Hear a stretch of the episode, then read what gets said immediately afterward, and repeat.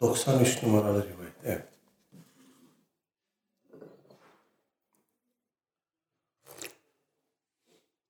عن الزبير بن عدي قال أتينا أنس بن أنس بن مالك رضي الله عنه فشكونا إليه ما نلقى من من الحجاج فقال اصبروا فإنه لا يأتي زمان إلا والذي بعده شر منه حتى تلقوا ربكم سمعته من نبيكم صلى الله عليه وسلم رواه البخاري İmam Bukhari rahimehullah nakletmiş. Zübeyir İbni Adi isimli tabiinden bir zat. Bu rey kadılığı yapmış fakih bir zat tabiinden. Rivayet ondan geliyor. Diyor ki Eteyna Enes ibn Malik radıyallahu anhu Enes İbni Malik radıyallahu anha gittik. Ve şekavna ileyhi ma nelqa minel haccaci Haccac'tan gördüğümüz muameleleri ona şikayet ettik. Meşhur Haccac bin Yusuf es-Sakafi e, Abdülmelik bin Mervan'ın e, valisi önce Hicaz'da vali o, o, valilik yapmış Hicaz eyaletinde sonra Irak eyaletine de onu görevlendirmiş.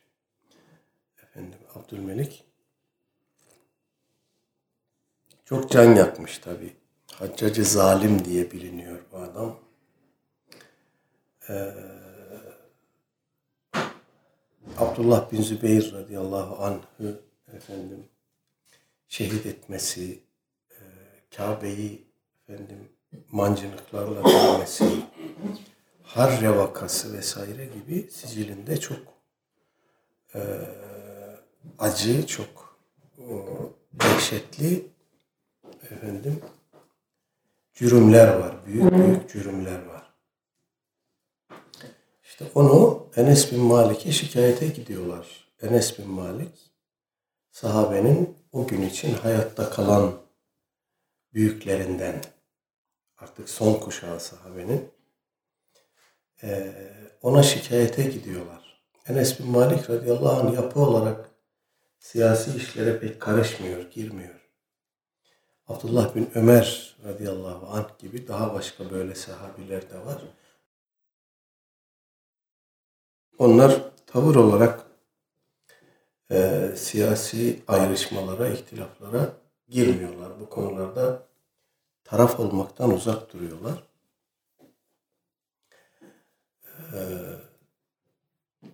Enes bin Malik de böyle kendi köşesinde olayları izliyor. E, topluma nasihatte bulunma mevkiini, konumunu muhafaza ediyor. Gidiyorlar ona haccacın bu muamelelerini şikayet ediyorlar. O da cevap olarak diyor ki isbiru sabredin.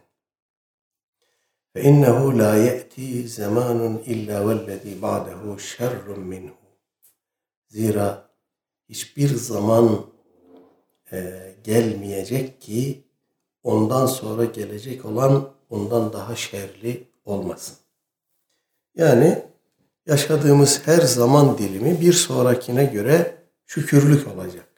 Bir sonra gelen zaman dilimi daha şerli, daha kötü olacak.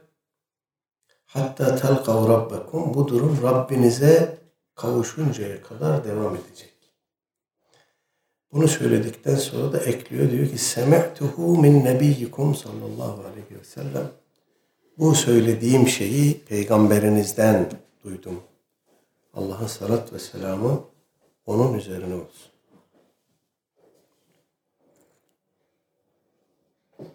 Muhtemel ki olay Basra'da oldu. Enes bin Malik Hazretleri oradaydı. Efendim. Ve onlara böyle bir tavsiyede bulundu. Sabretmeleri tavsiyesinde bulundu. Bu tavsiye üzerinde daha evvel de muhtelif vesilelerle durmuştuk. Efendim ortalığa atılıp e, kan dökülmesine vesile olmak fitneyi, şerri büyütmek yerine sabırlı olmak, mütehammil olmak efendim tavsiye ediliyor.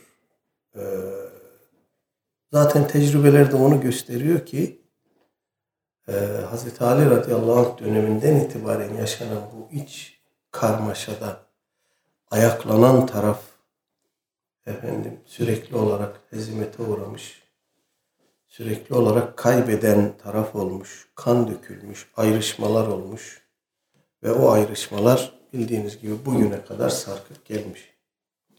Dolayısıyla sabredin diyor. Yani ortalığa atılıp haccacı alaşağı edeceğiz diye e, fitne vesilesi olmayın, daha fazla kan dökmeyin, sabredin. Buna da gerekçe olarak Aleyhisselatü Vesselam Efendimizin e, bir ihbarını e, gösteriyor. Her gelen zaman efendim bir önce geçen zamanı aratacak, ondan daha kötü olacak veya yaşanan her zaman dilimi bir sonra gelen zaman dilimine göre daha iyi olacak, bir sonraki daha kötü olacak. Bu genel olarak böyle midir? Ee,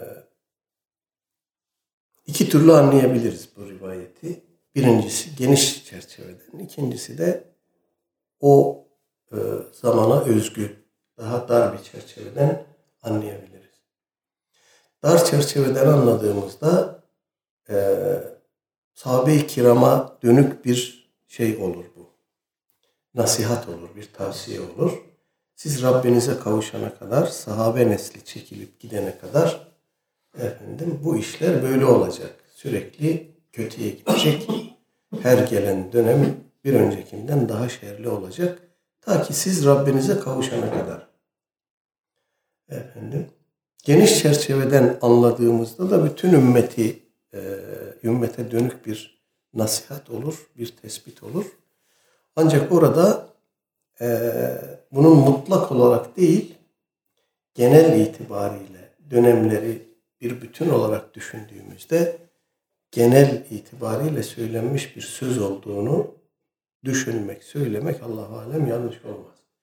Çünkü o dönemden sonra gelmiş güzel dönemler de var. Ömer bin Abdülaziz dönemi bunlardan birisi. Daha sonra pek çok böyle güzel dönemler olmuş İslam tarihi içerisinde. Dolayısıyla e, genel karakteri zamanın değişmesi, efendim İslami hassasiyetlerin azalması, müttaki insanların azalması, amil alimlerin azalması, efendim, e, dolayısıyla bu çerçeveden, bu pencereden baktığımızda da bunu bir hakikat olarak tespit edebiliyoruz. Yani e, hiç şüphe yok ki bu ümmetin geçmiş yıllardaki, geçmiş asırlardaki e, örnekliği, önderliği, efendim o zamanlarda yetiştirdiği rehber insanlar, kılavuz insanlar giderek azalıyor. E, hep geriye doğru atıf yapıyoruz. Sürekli dedelerimiz şöyleydi, ecdadımız böyleydi, selefimiz şöyleydi diye geçmişe atıf yapıyoruz. Bu da zamanın giderek daha doğrusu e, toplumların, insanların, kuşakların giderek bozulmakta, çözülmekte, seviye kaybetmekte olduğunu gösteriyor. Herhalde bu e, söylediğim husus bir e, genel geçer doğru olarak kabul edilmiş bir husustur. Dolayısıyla buradan da şunu anlayabiliriz genel çerçeveden baktığımızda. E, ümmetin dini İslami hassasiyetindeki azalma her geçen zaman giderek daha da derinleşecek. Ta ki kıyamete kadar, kıyamet kopana kadar bu bu şekilde seviye kaybedip gidecek. Vallahu alem. Bu hadisi İmam Nevevi merhumun burada zikretmiş olması bu ikinci anlaşılma şekli esas alındığında yerine oturuyor. Yani özel bir dönemi belli bir kitleye hitap değil de bütün ümmete hitap olarak anlaşıldığında bunun burada zikredilmesinden şöyle bir maksat güdüldüğünü tahmin edebiliyoruz. Madem ki her gelen yıl bir önce geçeni aratacak, durum gittikçe kötüye gidecek. O halde ey ümmeti Muhammed, hayırlı işlerinizde, salih amellerinizde acele davranın, zaman kaybetmeyin. Bir sonra gelecek olan rivayette de göreceğiz ki insanları hayırlı amellerden, salih amellerden alıkoyan efendim e, unsurlar, engeller, manialar bir hayli fazla. Dolayısıyla işlerin giderek bozulmakta olduğu e, bu süreci bir an evvel lehinize çevirmeye bakın. Hayırlı işlerde, salih amellerde acele edin gibi bir ders buradan çıkarmak Allah alem yanlış olmaz. Sevgili hocam şimdi bu motomot diyemiyoruz anladığım kadarıyla. Yani netice itibariyle dönemsellik arz ediyor. Bazı tarihlerde belki çok daha güzel günler geliyor. Bazen evet. şey gelebiliyor yani. Motomot hep kötüye doğru gidiş. Genel karakteri itibariyle baktığımızda böyle diyebiliriz. Yani Müslüman toplumu karakterize eden şeyler neler diye baktığımızda e, evet yani dini hassasiyette bir azalma var. Mesela artık e, Hicri 3. asırdan sonra efendim müştehit yetişmez hale geldi. 4. asırdan sonra işte İmam Taberiler vesaireler onları da sayarsak 4. asırdan sonra artık mutlak müştehit yetişmiyor. Ee, bizim dönemimize doğru gelindiğinde mesela artık hadis hafızı yok. Hadis ilimlerinde, fıkıh ilminde, tefsir ilminde vesairede o insanların e, himmetini, gayretini göremiyoruz artık. Yani bizim kaynak olarak kullandığımız eserler var.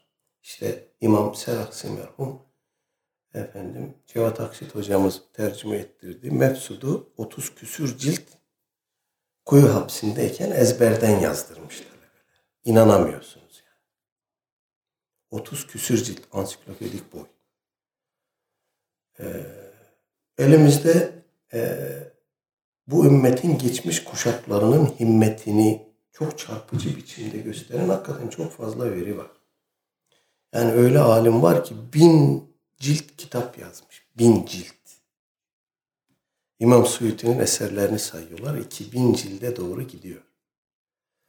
Efendim. İmam Ebu Yusuf'un bir sadece tek bir eserinden bahsediyorlar. El Emali diye. 300 cilt olduğu söyleniyor. 300 cilt. Ee, bugün elimizde mevcut kullandığımız kaynaklar var. İşte Bukhari, Müslim şerhleri var mesela. İbn Hacer, Ayni, Bukhari'ye şerh yazmışlar. Hayatlarının 20'şer seneden fazlasını vererek Bukhari'ye şerh yazmışlar ki bugün biz komisyonlar kursak, büyük büyük bütçeler ayırsak böyle bir çalışma ortaya koymamız çok zor. Bir tek insan oturmuş, üstelik başka meşguliyetleri de varmış yani. Fetva veriyormuş, talebe yetiştiriyormuş, başka eserler yazıyormuş, imla meclisleri varmış filan. Buna sadece günün belli bir dönemini, belli bir e, vaktini ayırıyormuş. Ve 20 sene, 25 sene, 30 senesini verip bu şerhleri yazmışlar. İçine girdiğinizde kayboluyorsunuz. Böyle şerhler, böyle çalışmalar bunlar. Dolayısıyla himmette bir azalma olduğunu söylemek en azından İslami ilimler bakımından gerçek olacak. Veya e, geçmiş dönemlerde e, Allah dostu diye ifade ettiğimiz efendim insanların da aramızdan artık yavaş yavaş çekilip gittiğini görüyoruz. Bunlar e, bu ümmetin himmetiyle, bu ümmetin kurumları tesis ettiği müesseseler vasıtasıyla yetişiyordu. Bunlar yavaş yavaş seviye kaybettikten sonra, bir dönemden sonra da tamamen kökleri kurutulduktan sonra artık maalesef e, kibritle arıyoruz bu tür insanları, bu tür rehber insanları ki arkalarından gidelim. Onların yaşadığı hayatları okuyoruz mesela tabakat kitaplarında, efendim menakıb kitaplarında inanamıyoruz. İşte bunlardan birisi İmam Nevevi merhum. Bu Riyazu Salih'in isimli mübarek eserin müellifi. Daha önce de söylemiştim eseri tanıtırken. İmam Nevevi merhumun günde bir kere yemek yediğini yazıyor. Hayatını anlatan kaynaklar. Bir kere günde bir kere yemek yemiş. Şimdi hangimiz böyle bir şeye tahammül edebiliriz? Ya da bu gibi örnekleri ne kadar sıklıkla duyuyoruz, görüyoruz, yaşıyoruz? Dolayısıyla genel anlamda baktığımızda tabii ki ümmet tamamen savrulup gitmiş değil elhamdülillah. Kıyamet kopmadan önce bu ümmet bir e, meltem rüzgarıyla Cenab-ı Hak tarafından tamamen yeryüzünden alınmadan önce varlığını devam ettirecek. Dolayısıyla bu ümmetin güzel hasletleri de devam edecek. Ama bir kıyaslama yaptığımızda bizden önceki dönemlerle biz nasılız, ne durumdayız diye bir kıyaslama yaptığımızda olay net olarak karşımıza çıkıyor. Allahu alem tabi.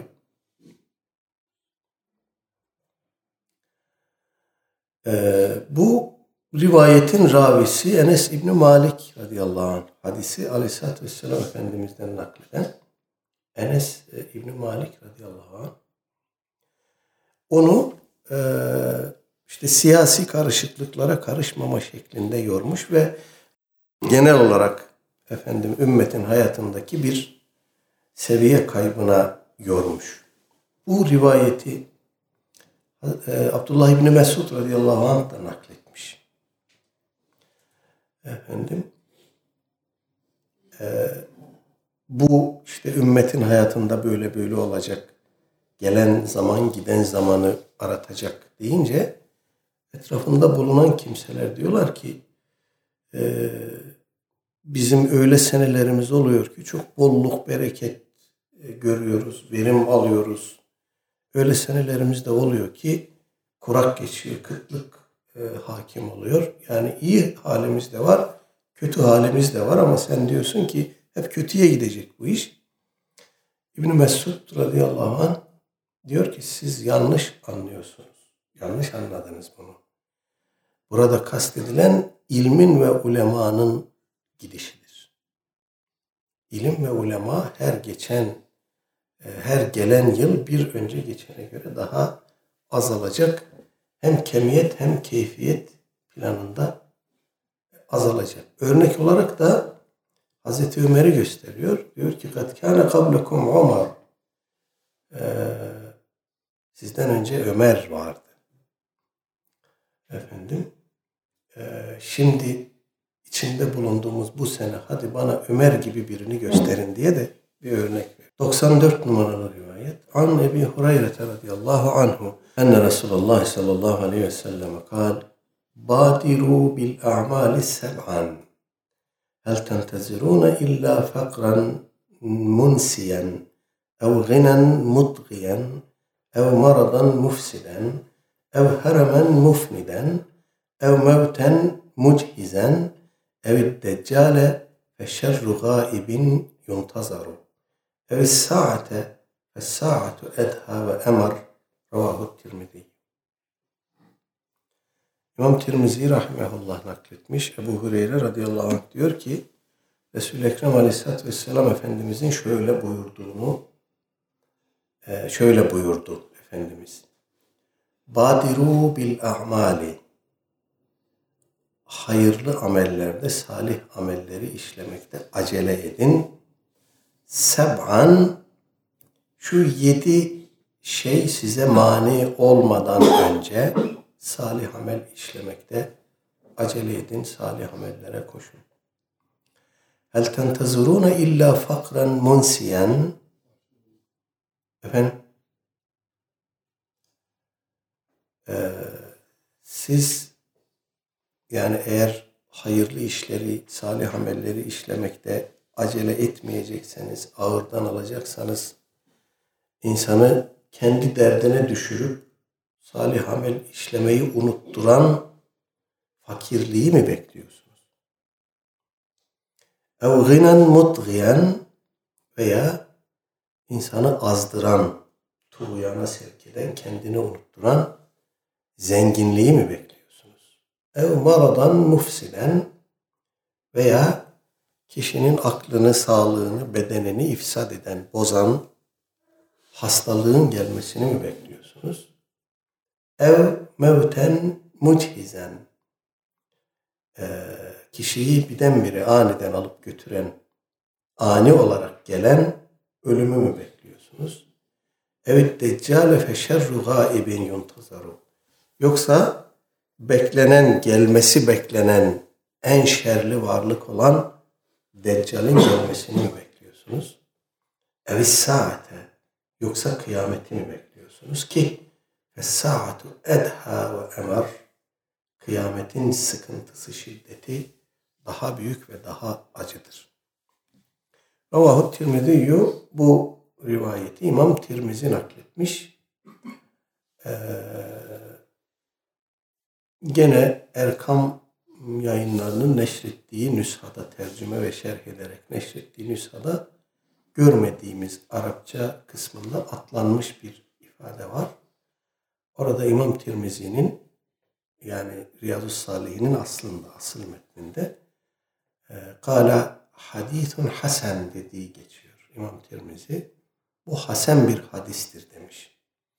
Acaba bu Riyazu Salih'ini neşre hazırlayanlar bu tarz ifadeleri bilerek mi atladılar? Gerek yok. İmam Tirmizi ise zaten güvenilirdir düşüncesiyle bilerek mi atladılar? Yoksa sehven mi böyle oldu? Bilemiyoruz. Evet, bir evvelki hadis üzerinde dururken söylemiştik. Aleyhisselatü Vesselam Efendimiz, mümini salih amel işlemekten alıkoyan çeldiricileri söylüyor burada dikkatimize sunuyor. Ee, fakirlik, zenginlik, hastalık, ha heremi atladık. Doğru burada herem var. Ev heremen mufniden, bu herem bunaklık demek. Teşekkür ederim hatırlattığınız için. Bunaklık demek. Yani kişi bunadığı zaman yaşı ilerleyip de veya bir hastalığa düşer olup da bunadığı zaman Allah korusun e, ağzından çıkan sözü bilemez. Ne konuştuğunu bilemez. Efendim saçma sapan şeyler söyleyebilir. Dolayısıyla kişiyi ağzından çıkanı kulağa duymayacak derecede e, efendim e, bunamaya sevk eden e, herem, bunama, yaşlılık gelmeden önce salih amel işlemeye bakın şeklinde. O zaman yedi oluyor değil mi? Oldu mu? Evet teşekkür ederim. Şimdi Aleyhisselatü Vesselam Efendimizin burada dikkatimizi çektiği bu yedi şey. Ee, dikkat ederseniz bunların arasında nefis gibi, şeytan gibi insanın e, fıtrattan düşmanları yok. Bunlar e, dünya hayatında her birimiz yaşarken başımıza gelebilecek olan e, veya gelen haller ki insanı salih amel işlemekten alıkoyar. Aslında Aleyhisselatü Vesselam Efendimiz bize şöyle bir ikazda bulunuyor. Dikkat edin bu haller kişiyi salih amel işlemekten alıkoyar. Efendim işte fakirdir kişi e, ailesinin, çoluk çocuğunun geçiminin derdine düşmüştür. O salih amel işlemeye e, vakti yoktur, kafası meşguldür, canı sıkkındır. Dolayısıyla e, salih amel işleme imkanı bulamaz. Veya çok zengindir, o da onu azdırmıştır. Sefaate dalmıştır Allah korusun. Onun da vakti yoktur. Veya hastadır, hele bir sağlığım yerine gelsin efendim. Şu anda hastayım diyerek efendim e, salih amel işlemekten geri duracak Diğerleri de zaten Deccal dışında kişinin iradesini adeta efendim elinden alan şeyler. Burada Deccal'le dikkatimiz çekiliyor. Bunun üzerinde durmak lazım gerçekten. Yani bütün peygamberler ümmetlerini Deccal fitnesinden sakındırmışlar. Ee, bu öyle büyük bir fitne ki e, müminleri yoldan çıkaracak. Deccal'in kafirlerle işi yok. Deccal'in fitnesi müminlere dönük. Bir e, yanında cennet bir yanında cehennem olması müminlere dönük e, ifsad ediciliğinin, aldatıcılığının, yoldan çıkarma kabiliyetinin ne kadar yüksek olduğunu, ne kadar çarpıcı olduğunu bize gösteriyor. Efendim? Kendisi kafir tabi. O Deccal ile ilgili Efendimiz Aleyhisselatü Vesselam'ın tariflerinden anlıyoruz ki iki kaşının arasında kefere yazacak. Efendim. Fakat e, Deccal'in yanında onunla birlikte müminlere karşı savaşan müminler olacak. Arkadaşlar bu çok enteresandır. Deccal'in yanında Deccal'le birlikte müminlere karşı savaşan müminler olacak. Kendilerini mümin diye ifade edecekler. Öyle zannedecekler. Deccal'le birlikte müminlere karşı savaşmayı mümin olmanın, Müslüman olmanın bir gereği sayacaklar. Burası çok tehlikeli gerçekten. Efendim. O yüzden Aleyhisselatü Vesselam Efendimiz Deccal'in fitnesinden sığınıyor Cenab-ı Hakk'a. Bize de sığınmamızı tavsiye ve emir buyuruyor. Bu e, şakaya gelir bir durum değil yani. Allah korusun. Efendim. O yüzden Deccal'i zikrettiği zaman feşerru gaibin yuntazaru ifadesini ekliyor. Yani kendisi şu anda yok. Gayip. Gelecek. Bekleniyor. Gelmesi beklenen şeylerin, varlıkların en şerlisi diye ifade buyurmuş ki üzerinde ayrıca gerçekten durmak lazım. Ve nihayet evet saate e, kıyametin kopması. Yani salih amel işlememek için işlemek için neyi bekliyorsunuz? Son madde olarak kıyametin gelmesini mi bekliyorsunuz? Ve saatu edha ve emer kıyamet bu evvelki sayılan altı şeye kıyasla çok daha şiddetli, çok daha acı ve sıkıntısı büyük olandır. Evet, dolayısıyla e, hayatın her birimizin başına gelebilecek olan ve fiilen de gelen bu halleri e, bizi salih amel işlemekten alıkoymasın diye Efendimiz Aleyhisselatü Vesselam dikkatimizi bu noktaya çekmiş. 95 numaralı rivayet ve zannediyorum bu babın son rivayeti. Evet.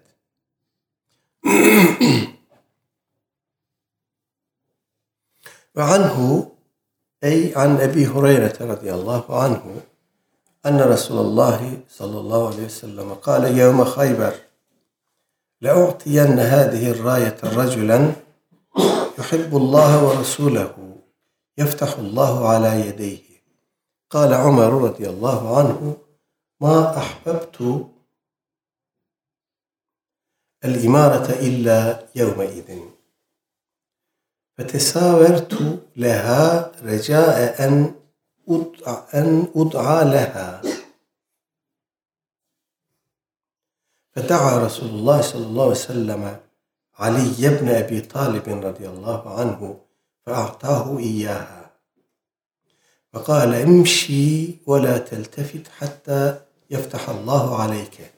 فسار علي شيئا ثم وقف ولم يلتفت فصرخ يا رسول الله على ماذا أقاتل الناس؟ قال قاتلهم حتى يشهدوا أن لا إله إلا الله وأن محمد رسول الله فإذا فعلوا ذلك فقد منعوا منك دماءهم وأموالهم إلا بحقها وحسابهم على الله Ravahu Müslim. İmam Müslim rahimahullah nakletmiş. Ebu Hureyre radıyallahu anh naklediyor gene. Diyor ki Resulullah sallallahu aleyhi ve sellem Hayber günü buyurdu ki لَاُعْتِيَنَّ هَذِهِ الرَّايَةَ رَجُلًا Bugün bu sancağı elinde bir sancak Efendimizin bugün bu sancağı öyle bir adama vereceğim ki yuhibbullah ve rasulehu o Allah'ı ve Resulünü seviyor. Yeftahullahu ala yedeyhi Allah Teala onun eliyle fethi nasip edecek. Kale Ömer radıyallahu anhu Hazreti Ömer diyor ki Ma ahbabtu el imarete illa yevme idin o gün dışında ben emirliği hiç istememiştim. Efendim. Ve tesavertu leha recae en ud'a leha Efendimizin o sancağı bana vermesini umarak, benim adımı çağırarak, benim adımı telaffuz edip beni çağırarak onu bana vermesini umarak kendimi Efendimiz'e göstermeye başladım. Öne öne geçmeye, atılmaya başladım. فدعا رسول الله sallallahu aleyhi ve sellem Ali ibn Ebi Talib radıyallahu anh. Fakat aleyhissalatü vesselam Efendimiz Ali bin Ebi Talib radıyallahu anh'ı çağırdı. Ve atahu iyyaha e, ve sancağı ona verdi. Ve kâle buyurdu ki imşi yürü ve la teltefit. Sağına soluna bakma, yürü.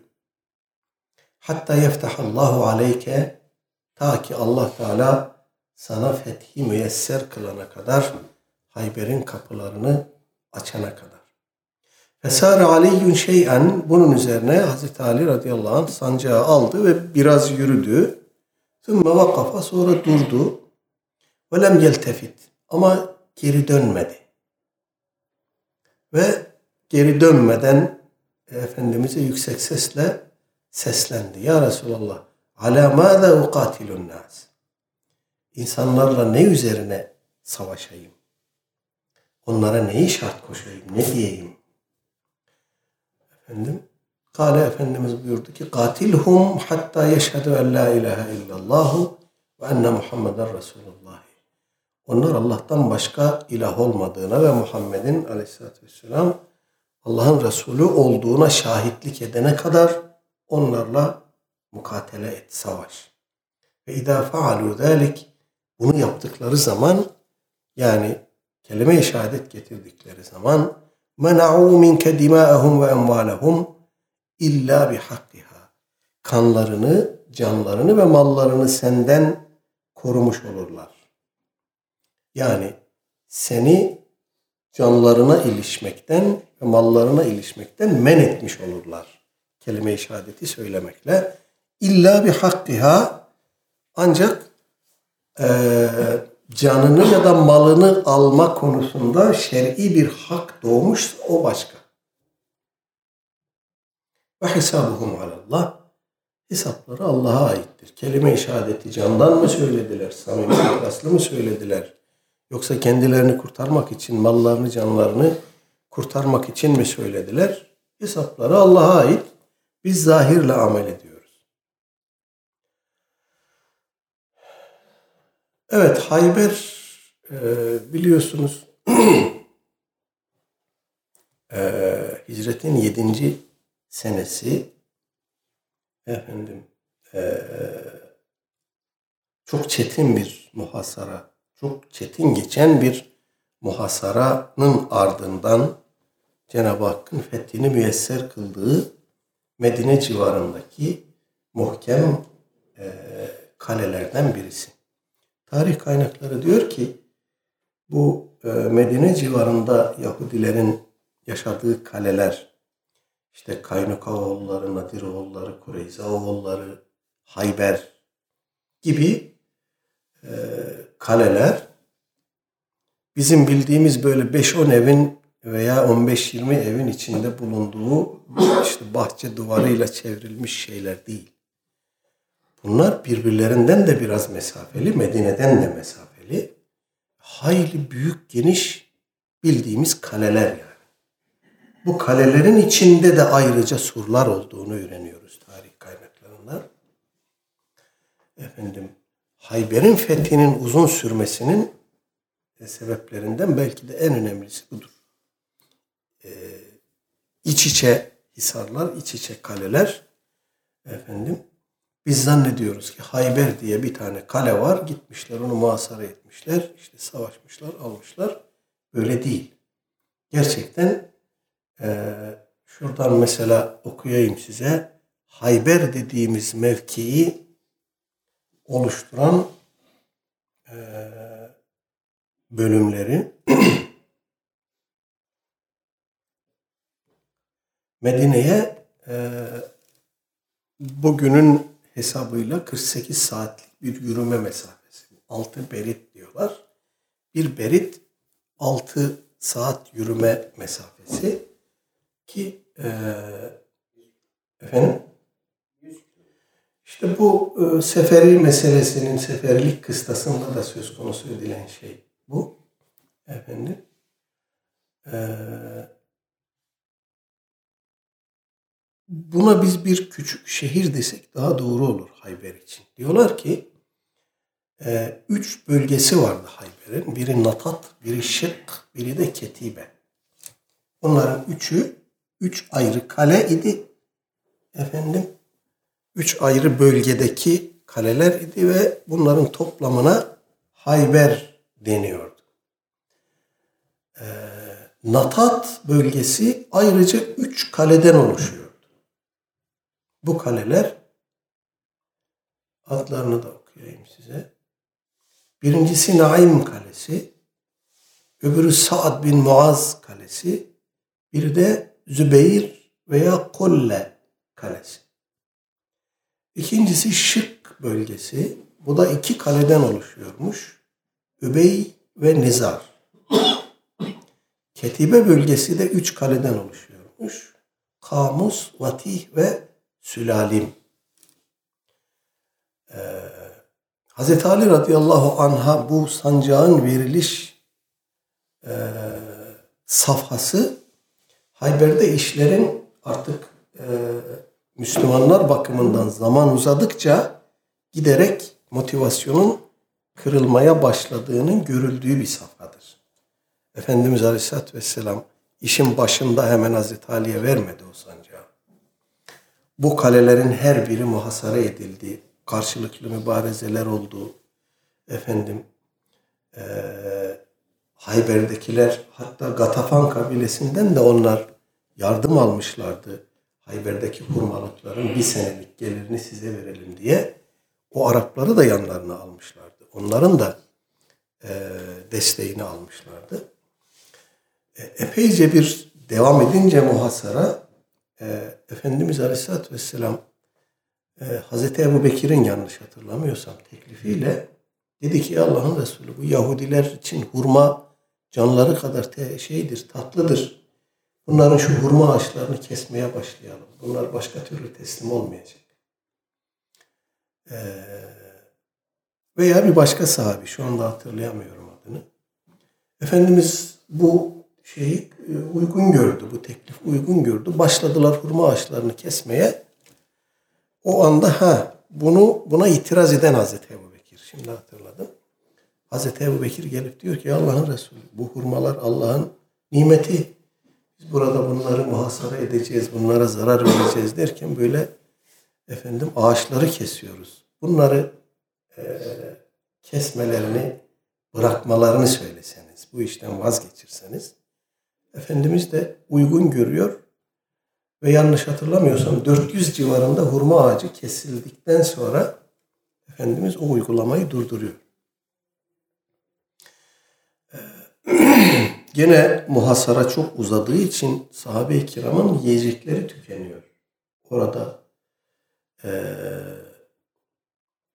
Enes bin Malik radıyallahu anh haber veriyor ki Allah'ın Resulü bazı arkadaşlarımız e, ki İslam ordusunun sayısı Medine-i Münevvere'den gidenlerin sayısı 1200 süvari 200 civarında da 1200 e, yaya piyade 200 civarında da süvari 1400 kişi.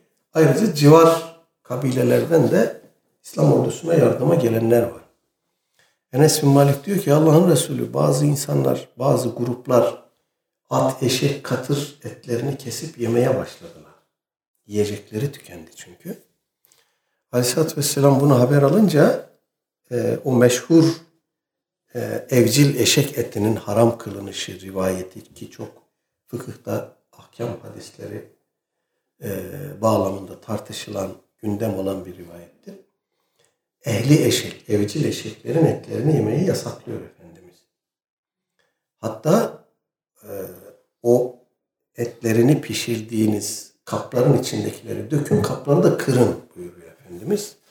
Sonra gelip diyorlar ki Allah Resulü kaplarımızı kırarsak burada bunlardan da olacağız. Acaba bunları yıkasak, iyice temizlesek de kırmasak olmaz mı? Efendimiz peki diyor ama çok iyi temizleyin. İçindekileri dökün. Ee, sonra orada Efendimiz Aleyhisselatü Vesselam'ın at eti yemeye ruhsat tanıdığını ama eşek eti yenmesine ruhsat tanımadığını görüyoruz ki bu da gene fukaha arasında tartışma konusu, ihtilaf konusu olmuş. At eti yenir mi, yenmez mi? Efendim Şafilere göre at eti yenir. Hanefilere göre, e, İmam Ebu Hanife Hazretlerine göre at eti yemek mekruhtur. Eğer yanlış kalmadıysa aklımda e, Malikiler de böyle e, bu görüşteler. Bu Hayber'in fethinin ne kadar çetin bir fetih olduğunu anlamak için şunu hatırlamamız yeterli olur. Aleyhisselatü Vesselam Efendimiz bundan kısa bir süre önce Hudeybiye musalahasını yaptı. Hudeybiye barış antlaşmasını imzaladı. Ki o e, sahabe-i kiramın kabulünde zorlandıkları bir anlaşmaydı biliyorsunuz. Acaba Efendimiz niye böyle bu kadar ağır şartları kabul etti? Bu kadar e, sahabe-i kiramın da tepkisi, tepki gösterdiği bir e, metnin altını imzaladı. Allahu alem burada e, müşriklerle Kureyş müşrikleriyle ateşkes imzalayıp onların Yahudilere yapabileceği muhtemel yardımların önünü bu antlaşmayla kesip e, Yahudilere, Hayber Yahudilerin üzerine gitme stratejisi vardı. E, nitekim bu anlaşmadan çok kısa bir süre sonra Hayber Yahudilerinin üzerine yürüdüğünü Efendimizin görüyoruz. Onu niye yaptı? Hayber Yahudilerin üzerine niye yürüdü? Çünkü efendim eee Hendek Savaşı'ndan itibaren Yahudiler Mekke müşrikleriyle Efendimizle yaptıkları antlaşmayı bozarak ona muhalif hareket ederek müşriklerle işbirliği yapmaya başladılar. Onların tıpkı bugünkü gibi arkadaşlar bu zihniyet değişmiyor.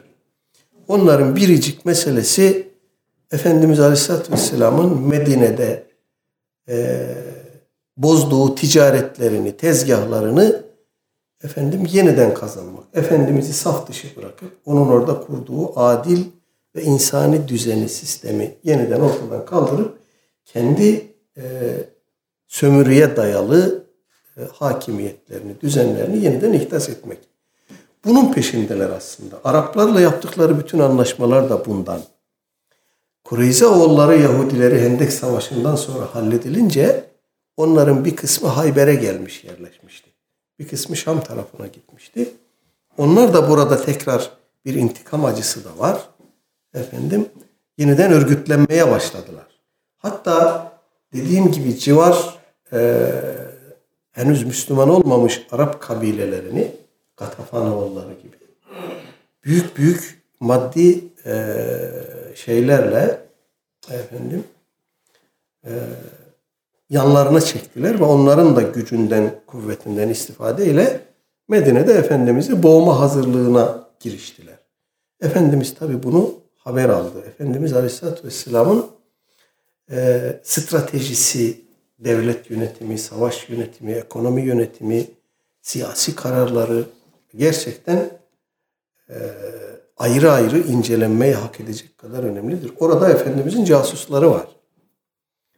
E, her bölgede efendim e, fitnesinden, saldırmasından, efendim emin olamadığı her bölgede Efendimizin casusları var. Orada da sefere gitmeden önce oraya casuslar gönderiyor. O casusların her biri o adını andığım üç bölgenin her birine sızarak oralarda ciddi istihbari faaliyetlerde bulunuyorlar. Efendimiz'e bunların silahı, efendim onlarla anlaşma yapan Arap kabileleri, hazırlıkları, sayıları, adetleri vesaire yiyecek stoklarına varana kadar e, haber veriyorlar. Efendimiz onun üzerine bu e, seferi düzenliyor. Evet işte böyle zorlu bir aşamasında Hayber muhasarasının böyle zorlu bir aşamasında Aleyhisselatü Vesselam Efendimiz sancağı şerifi çıkarıyor ve bunu öyle birisine vereceğim ki o Allah ve Resulünü sever. Allah ve Resulü de onu sever buyurunca sahabe-i kiram sıraya giriyorlar. Burada sadece Hazreti Ömer'in adını görüyoruz ama başka rivayetlerden anlıyoruz ki sahabe-i kiramın gözü pek savaşçı e, fertlerinden her biri içinden geçiriyor. O aslında Efendimizin etrafında dolaşmaya başlıyor ki sancağı kendisine versin. Ee, sabah olunca Efendimiz hiçbirine vermiyor sancağı ve e, Hazreti Ali'yi soruyor. Ali nerede diyor. Hazreti Ali de gözlerinden rahatsızmış o e, esnada. Orada enteresan bir durumdan da bahsediyor kaynaklar. Hayber e, arazisinin bulunduğu vadi efendim sahabe-i kirama iyi gelmiyor. Orada ciddi hastalıklar geçiriyorlar.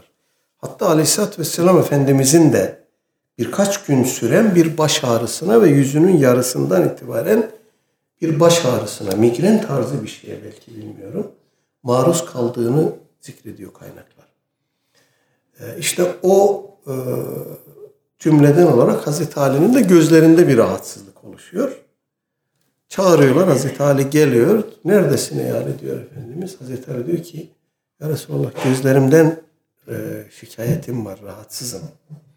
Al bu sancağı e, buyuruyor Efendimiz. Allah Teala senin elinle burayı, buranın fethini nasip edecek. Hazreti Ali diyor ki Allah, ey Allah'ın Resulü gözlerim bu haldeyken ben nasıl gideyim? Efendimiz yaklaş diyor. Hazreti Ali yaklaşıyor. Yaklaşınca gözlerine üfürüyor Efendimiz Hazreti Ali'nin. Gözlerine üfürüyor. Sonra da mesh ediyor gözlerini eliyle. Hazreti Ali'deki o hal geçiyor. Efendim Hazreti Ali sancağı alıyor ve ee, hangi şeydi o? Hisarlardan hangisiydi?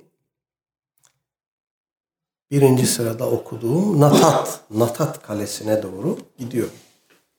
Orada önce mübarezeler oluyor. Oradan bir kişi çıkıyor, buradan bir kişi gidiyor. Karşılıklı birer kişi efendim e, mübareze yapıyor. Arkasından toplu bir hücum e, başlıyor.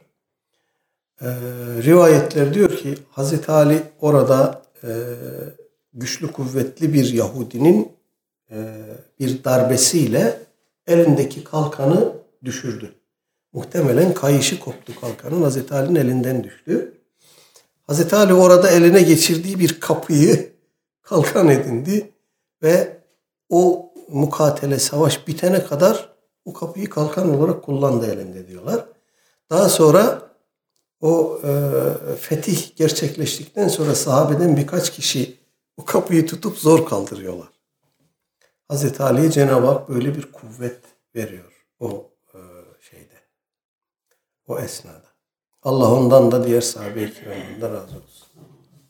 Evet işte böyle bir ahvalde Hayber'in fethini Cenab-ı Hak Aleyhisselatü Vesselam Efendimiz'e nasip ediyor. Böylece büyük bir fitnede e, söndürülmüş oluyor. Efendim bu e, Yahudilerle yapılan savaşları benim size tavsiyem İslam tarihlerinden okuyun.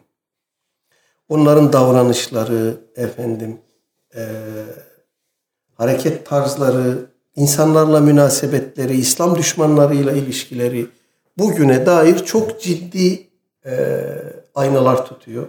Çok ciddi bilgiler sunuyor bize. Efendim. E, e, mufassal İslam tarihi kaynaklarından İbn Kesir tercüme edildi mesela olabilir. E, şeyin e, Asım Köksal Hoca merhumun tarihinden okunabilir. Efendim, mutlaka bu Yahudilerle ilgili şeyleri detaylıca okumanızı tavsiye ederim. Evet, e, bu rivayet okuduğumuz son rivayet idi. Bu e, babda önümüzdeki ders inşallah mücahede konusuna geçeceğiz. Ee, bu soruya cevap vermeden önce hadisle ilgili bir unuttuğum bir kısım vardı. Çağrışım yaptı. Teşekkür ederim. Efendimiz Aleyhisselatü Vesselam orada buyuruyor ki insanlar kelime-i şehadet getirene kadar onlarla savaş. Ee, kelime-i şehadet getirdikten sonra canlarını mallarını senden korumuş olurlar. Efendim. E, illa bi hakkiha. Bu kayıt çok önemli. Demek ki İslam'da masum ve masum olan can ve mal belli durumlarda masumiyetini ve masuniyetini kaybedebiliyor. Ee, işte bunlardan birisi mesela irtidattır. İrtidat edince kişi Allah korusun e, canı masumiyetini kaybediyor. Veya evliyken zina etmişse can dokunulmazlığı e, kalkıyor efendim veya birini öldürmüş ona kısas edilecek o da öldürülecek. Böyle durumlarda da masumiyet ortadan kalkıyor.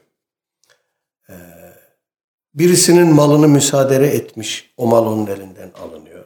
Bunun gibi illa bir hak iha kaydının efendim önemli üzerinde durulması lazım. Mal ve can dokunulmazdır ama e, öyle istisnai durumlar var ki mala da cana da dokunulur. Efendim burada kişinin zahiren Müslüman olmuş görünmesi bile yeterlidir. E, bu adam yalan söylüyor, münafıklık yapıyor. Aslında kelime-i şehadeti korktuğu için getirdi veya münafıklıktan getirdi gibi mülahazalarla bizim bu iki masumiyeti ihlal etme yetkimiz, hakkımız yoktur. Soruya gelince e, bu genel ve mutlak değil.